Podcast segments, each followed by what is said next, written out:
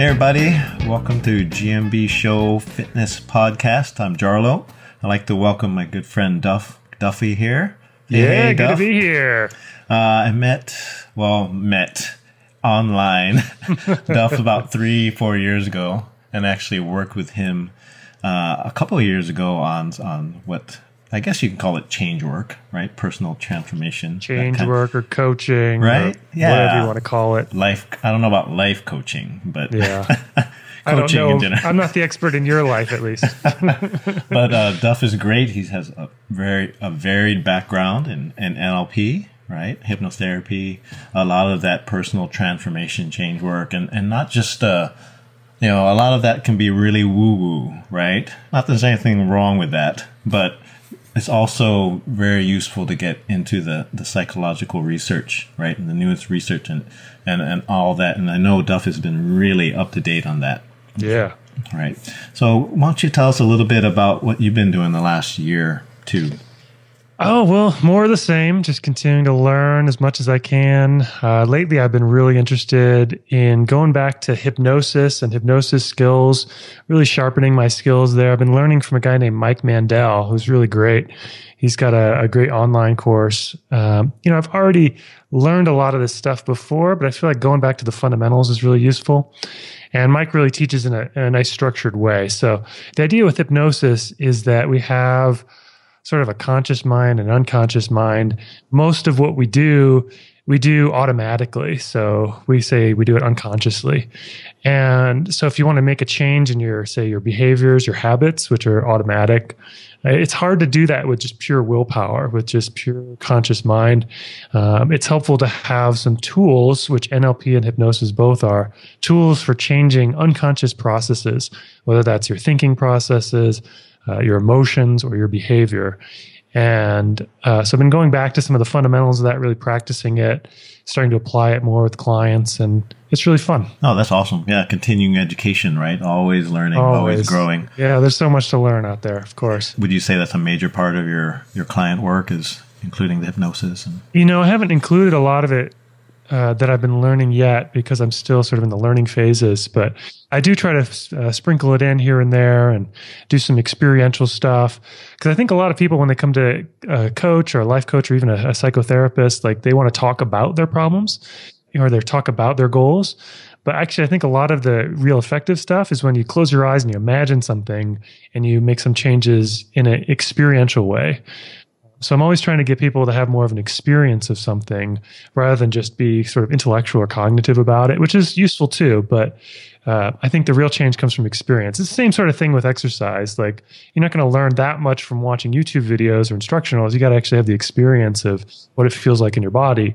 And it's the same sort of thing on the psychological level. You have to have the experience of what it's like uh, in your mind and your body in order to really make that change. I think a lot of times. Yeah, a lot of times, uh, you know, like you're saying, we could a lot of our clients are like, oh, they get hung up on trying to make the perfect program, right? Right. right. Really make these these uh these plans, right? make these plans before you even do it. And more than just that you should be doing it and go ahead and get started, but you don't realize what adjustments you really need to make until it happens. Totally. Right. Right. Yeah. You can you can try this this great plan. You're like, oh, I'm I'm learning all about this, and I, I know if I do this correctly and I just, you know, mm-hmm. if I mm-hmm. rest 50 seconds here and if I, you know, make sure I get my, my rating of this. I'm as correct, guilty of this as right, right. Sure. but you really don't know what adjustments and how you'll adapt until, until you start. So, right. right. Yeah. Yeah, totally. Yeah. So I've been working on that and I've been coming up with, uh, you know, I'm always trying to learn a little bit here and there. I'm, you know, I work, I have a day job as well. I'm not just a full time coach, but I have a day job working for a couple that I've learned so much from, Steve and Connirae Andreas, who are, uh, have been really great uh, developers of neurolinguistic programming since the beginning. Uh, and I've really been sort of mentoring under them in a way. I mean, they have not officially, but you know, working for them and just being around them and soaking in their life's work has been really profound for me. And I'm I'm continuing to work on how do I bring that into the world as well because it's not really very well known stuff. Most people listening probably don't know what any of this is, uh, but I think it's really excellent because NLP in particular. So the you know it stands for neuro linguistic programming. Really, it's about models and tools for personal change and better communication skills. So if you have, and, and the change element is about changing these unconscious processes. Um, and it can be applied to anything. So Steve Andreas, who I work for, mostly applies it to psychotherapy. So he's got techniques for resolving post-traumatic stress disorder and grief and uh, anger and anxiety and these sorts of things that someone might go to a therapist for. But you can also apply this to parenting or to uh, sales or to communicating better with your with anybody at work or your family or or just getting into a better state of mind uh, to take on your day or whatever. So um, anyway, there's just lots of different tools that you can use from. Yeah, I really enjoyed when we did this a couple years ago. I, I, for me, some of the most uh, when we were working on it, the things I got out of it the most were, were the modeling, right? The yeah. modeling, and then these uh, these personal maps, right? I, th- I, think that's what we used, to call it, like right. these, you know, cognitive mental mapping, and that that helped quite a bit. Yeah, yeah, yeah, So the basic like idea with that is like we all have this map of the world that we're operating from that we think is reality. So we go out there and we look at things and we, you know, we learn whatever we learn, and then we have this idea like this is how it is this is how reality is when it's actually just this map of reality we have in our head. And there's a saying that goes back to, uh, oh, I'm trying to think of the guy's name, Science and Sanity. He wrote this big, huge book. But anyway, the saying is the map is not the territory. I also like the menu is not the meal. Like imagine going into a restaurant and you see a menu and it has these pictures of all this food on it and you start eating the menu. And a lot of people do that right. metaphorically mm-hmm. and that we think like, you know, I can do this, I can't do this, or you know, this is possible for me, this isn't possible for me, or um, or in like the growth mindset, fixed mindset thing, like this is a fixed. My intelligence is fixed. My my my physical ability is fixed, or it's not. It's something I can improve with effort. And we think this is reality itself, but it's actually just this model of reality. And uh, until we get until we actually start paying more attention to what's going on, we can be confused by that and be limited by that in all these different ways and feel like we don't have any choices. That's really where it ends up showing up. It's like, well, I don't have any choices in this situation. I don't have a lot of options. Uh, and that's, I think, a lot of what GMB does with all their with all your movement stuff is like giving you more physical possibilities. That's right. That's right. More choices. And I, I, love that. I mean, I talked with my uh, friend Rolando uh, last week also on this podcast, and he talked about that too. And I love that word choice, right? Choice and options and variability, and and um, you know, going back to psychological research and all of that, you know, there's the concepts of of locus of control, you know, external and internal, and and uh, that the feelings of helplessness is when you think the control is outside of yourself, right? right? This right. external, and then when when really the people that are resilient and adaptable they they have it in their head or, or within themselves and understand that the locus of control is inter- is within themselves and yeah. this is what I, I, know we wanted to uh, we were talking a little bit earlier about stoicism yeah. which, which is great I mean uh, there's been a kind of a resurgence in the last couple mm-hmm. years uh, obstacles the way right mm-hmm. is is one of those books I think Ryan Ryan Holiday. yeah, Ryan one, Holiday. Yeah. Uh, there's mm-hmm. a couple other things with Epictetus with uh, like adaptations and, and all of that stuff. And, yeah. Yeah, Stoicism is great. I, I I'm I'm basically sold on it at this right, point. Are you? You're a disciple yeah, now. I read. Uh, yeah, I, I, just got back into it recently. I've read Epictetus years ago and Marcus Aurelius in college. Um, not even for a specific philosophy class, even though I was a philosophy major uh, and really was inspired by it at the time. I was kind of going through a rough time, pretty depressed in college, read Epictetus, and he makes this distinction right at the beginning of his handbook. And he says, you know, there's, there's things that are within our power and there's things that are not within our power. And basically, if you try to control things that are not within your power, you're going to have a bad time. It's not going to work. So, you know, I realized I actually, yeah, I did, I did an exercise with this that possibly is unique. I haven't actually seen this in the Stoic world, but I just made two columns. I said, in my control in one column, not in my control in another column. And I started writing down all the things I was worried about. And they were all in the not in my control column. and then next to each one, I put, well, what is in my control in relation to this? So, like at the time, you know, it was the the late '90s, early 2000s. Global warming had just become this big thing that you know, everyone was really concerned about, which is still a problem, obviously. Uh, and I wrote global warming, not in my control.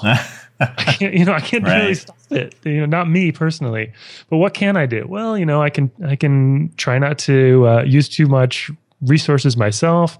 You know, I could give money to environmental organizations. I could volunteer. I could do various things.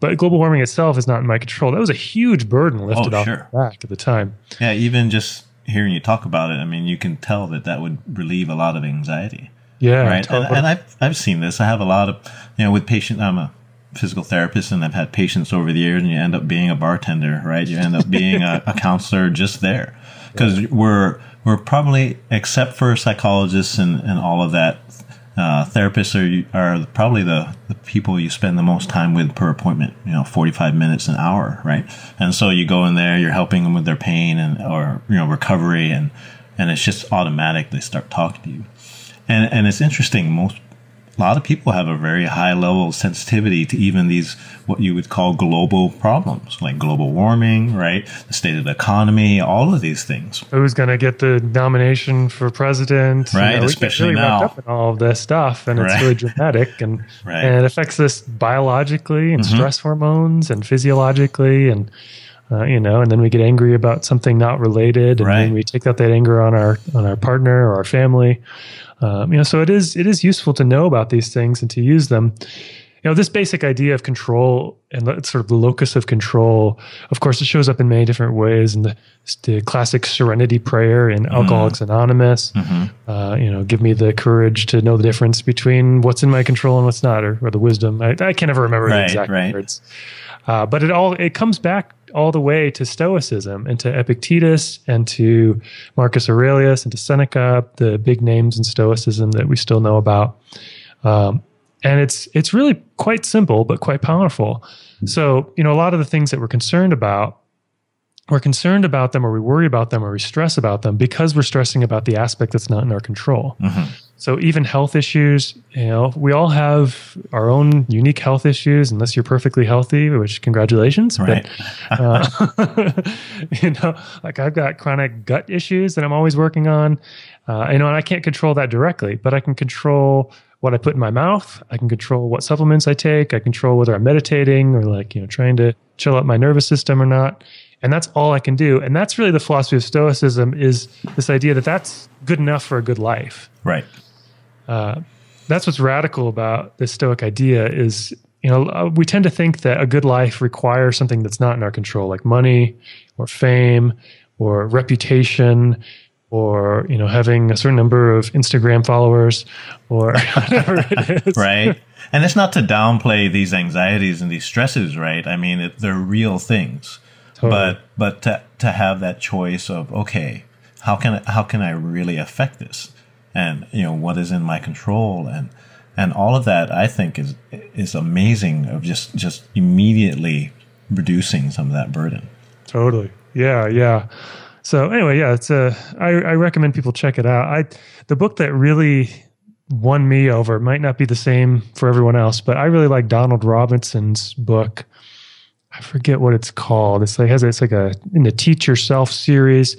Uh, in any case, we can find it, throw it in the show notes. Yeah, we'll put it in links. Mm-hmm. I think that one was great. But also the classics are really fantastic. Even if you don't want to convert to Stoicism, right. you're fine with whatever philosophy of life you currently have.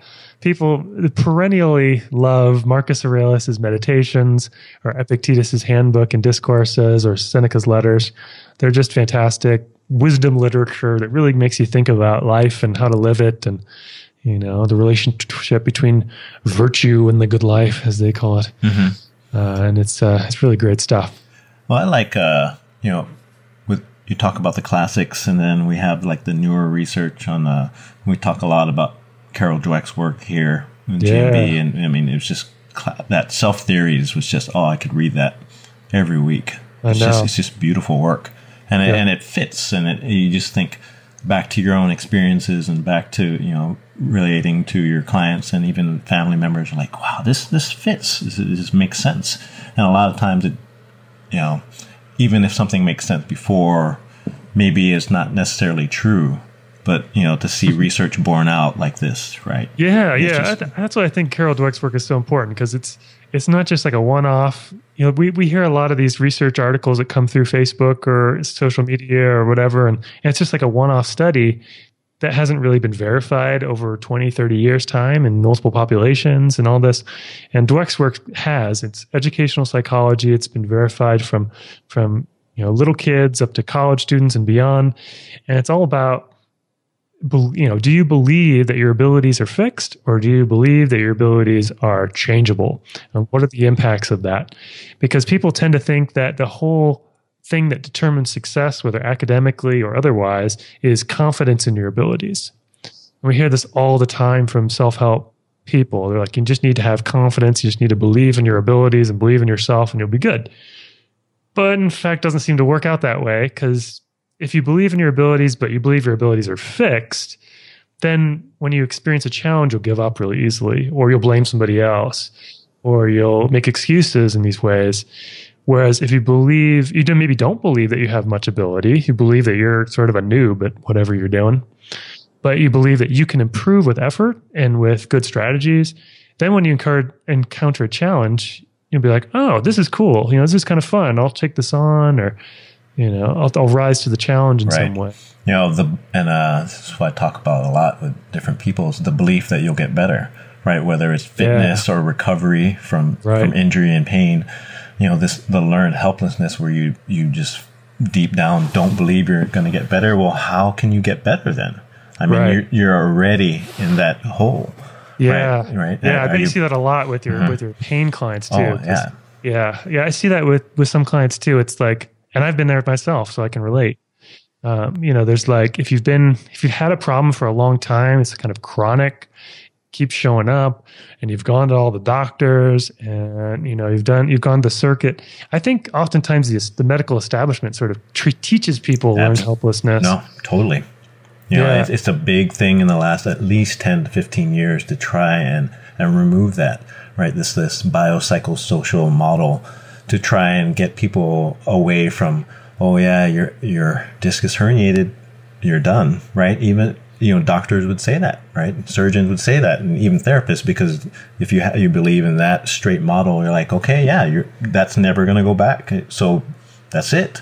And so oh man that is the absolute worst thing you can do to anybody yeah, right? totally. Right? Yeah and it happens in the psychological world all right. the time. You, you, people become their diagnosis. Right. Exactly you know? it. That's right. Yeah. Or they get on a medication. If you get on a psychiatric medication like there's all this there's all this emphasis on getting on the medication, but there's no protocol for getting off of it. Mm-hmm. So, you know, people get on antidepressants when they're 14, you know, or, you know, nowadays they're even putting like toddlers on antipsychotics, which oh, is man. absolutely ludicrous. Unreal. Uh, you know, and not to say that medication can't be useful in some cases for some people, but just there's so much emphasis on getting on it and not enough emphasis on how do you get off the medication safely and effectively and learn some coping skills or some skills to change whatever's causing the symptom in the first place.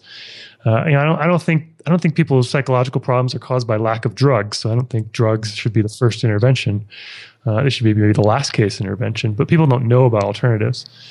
Yeah, that goes back to what we are talking about with being in control and what not you know being not in control. Right. Well, sort of external locus of control. The doctor controls my pain or my symptoms. I don't do it. I just show up and, and they do it. That's right. And then it's for some people that they uh, fall into it because now the responsibility is off of yourself.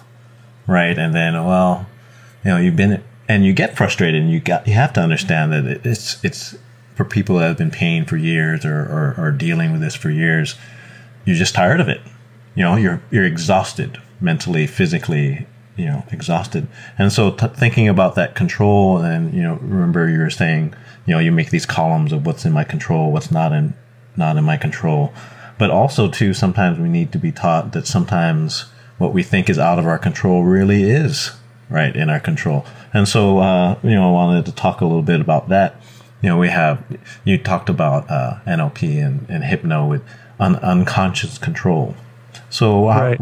you know, what right. what are so your like, experiences? Yeah, I got, I got some good examples of that. So, like right now, I'm actually working with a protocol for my gut because um, I've had chronic gut, gut issues. Right now, my symptoms aren't so bad, but I'd like to get them even better uh, because it's been an ongoing issue for me for a long time. But so I'm working with a protocol created by this woman that I've assisted with on some trainings of hers named Melissa Roth. And Melissa does medical hypnotherapy.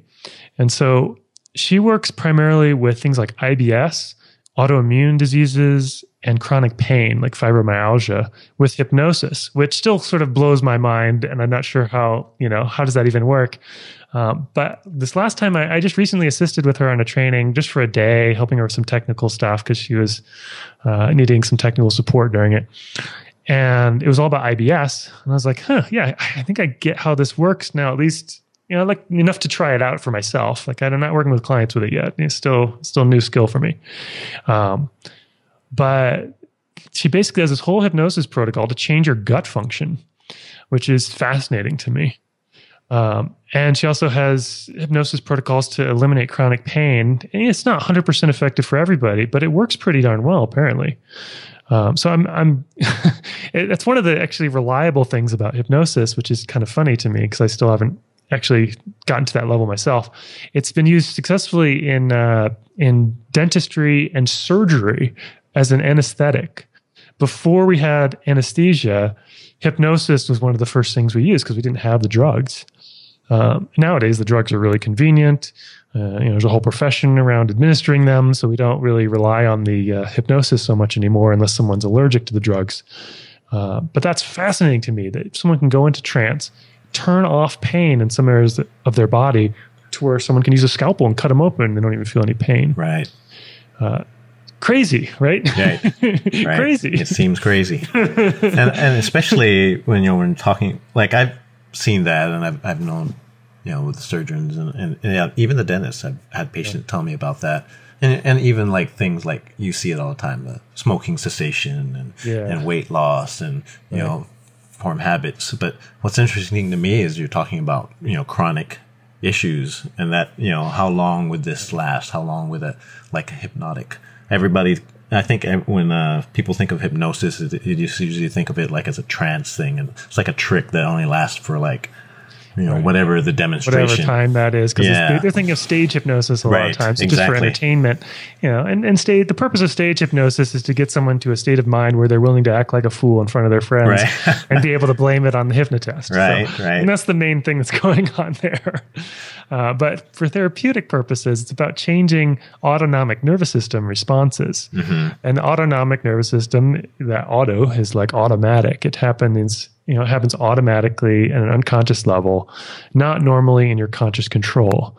Uh, so all of the techniques of NLP and hypnosis are aimed at changing those processes that are not typically in our conscious control through different methods.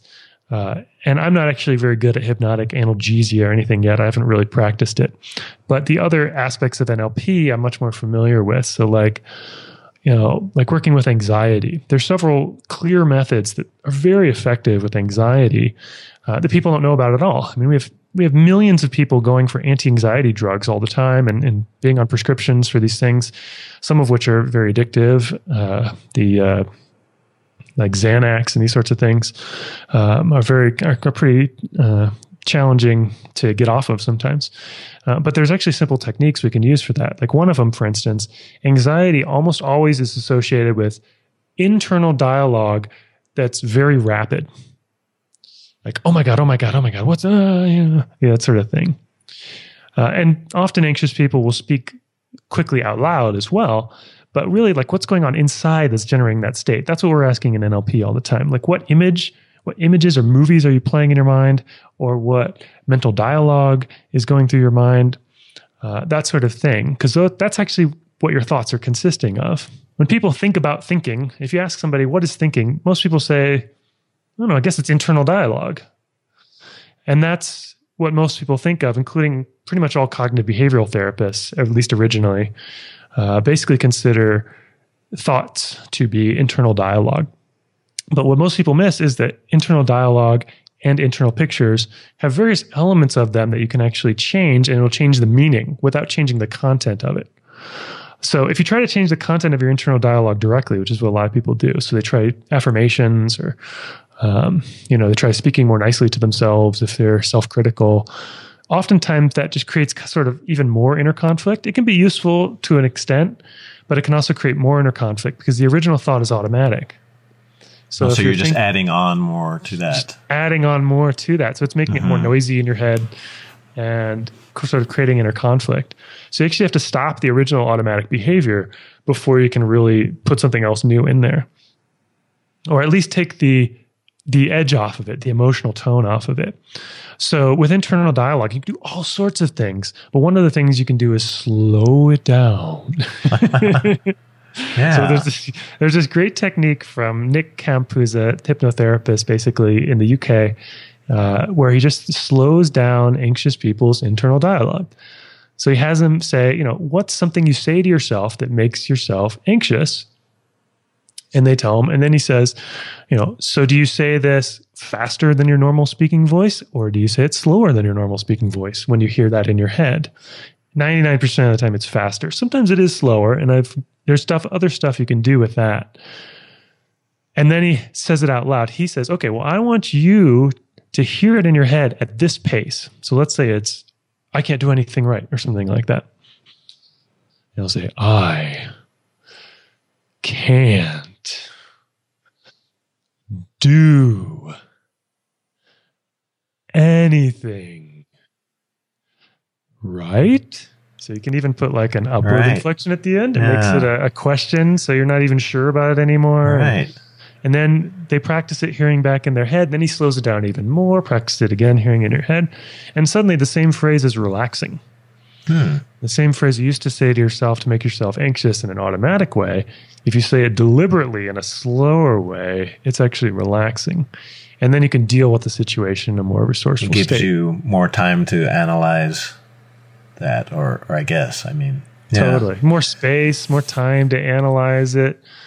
Because there's something about anxiety where there's like this pressure to do it now and figure it out now. It's this life or death thing.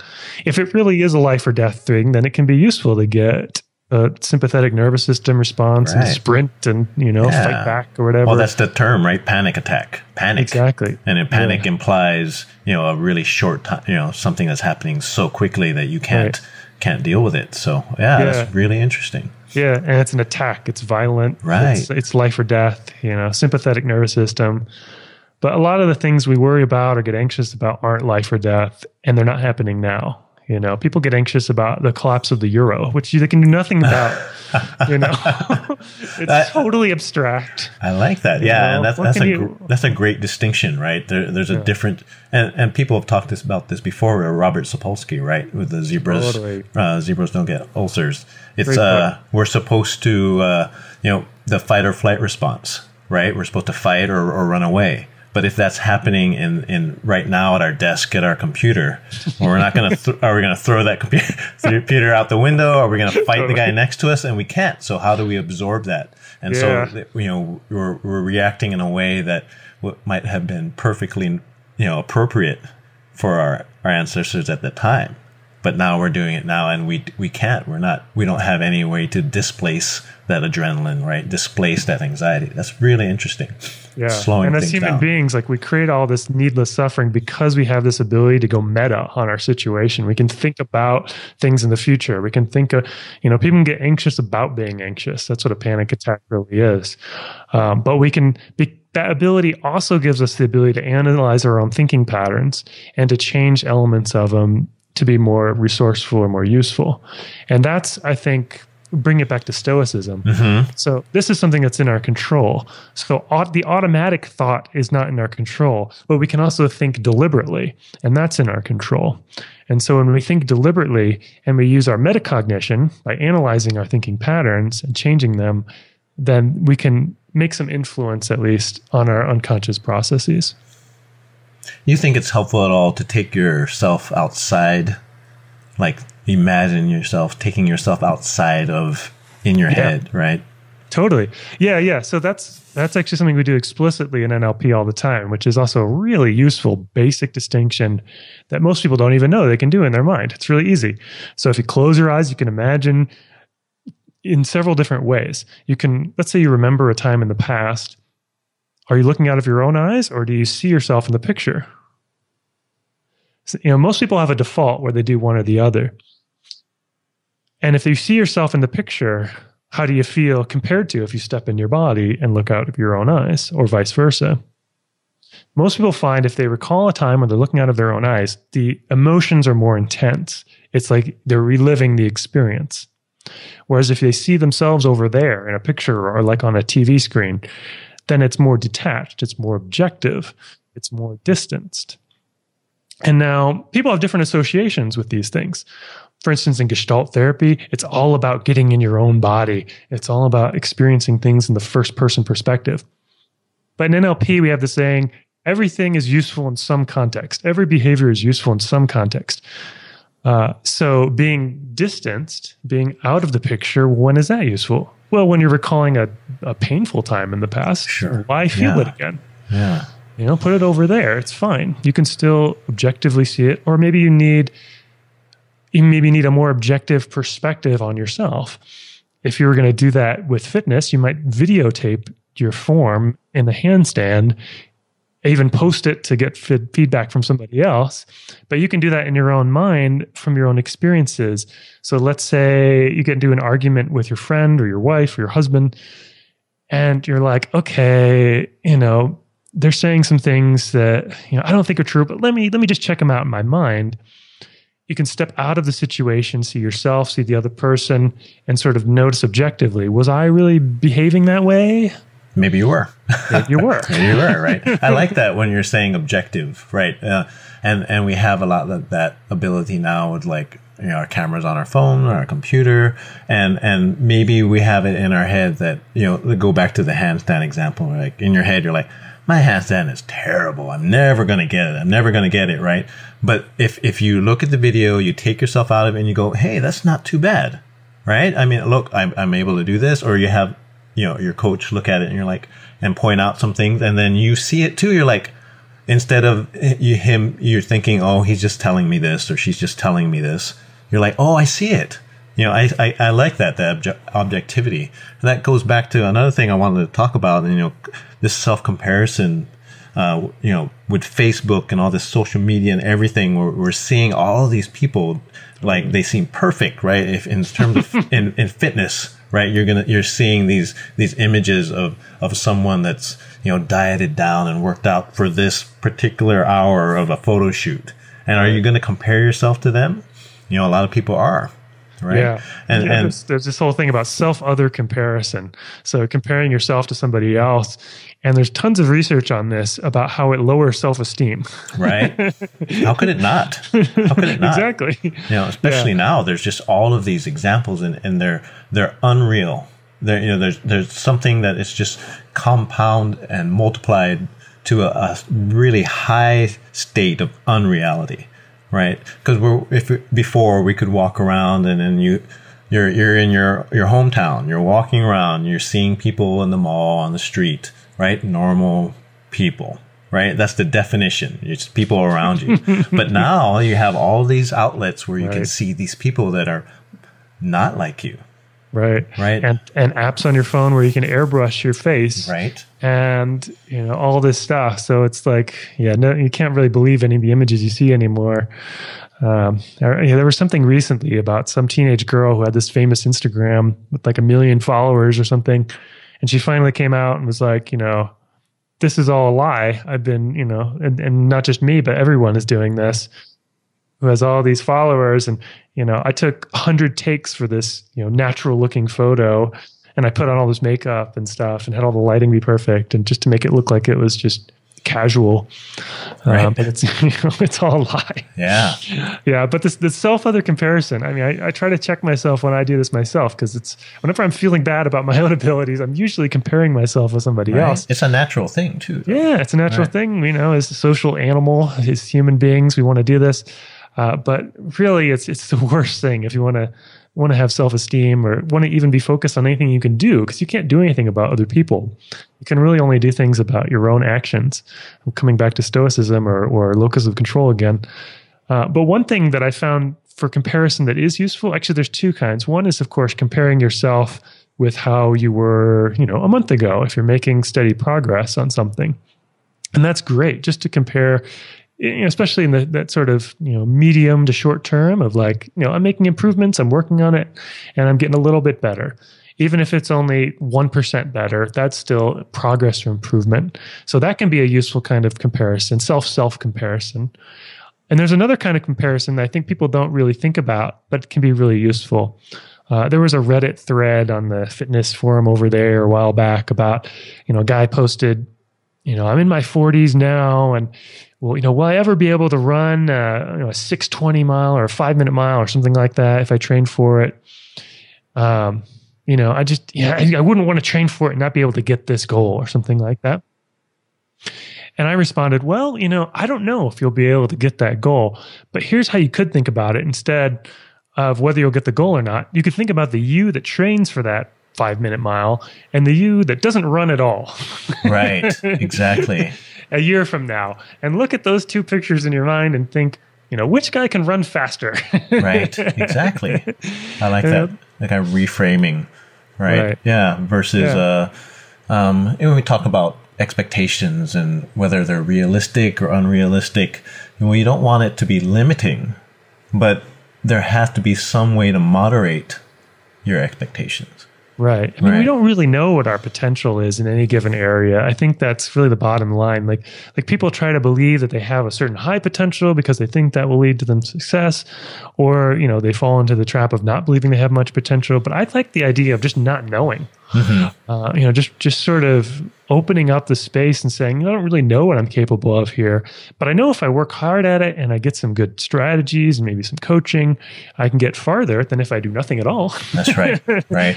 that's pretty clear. I think that's great.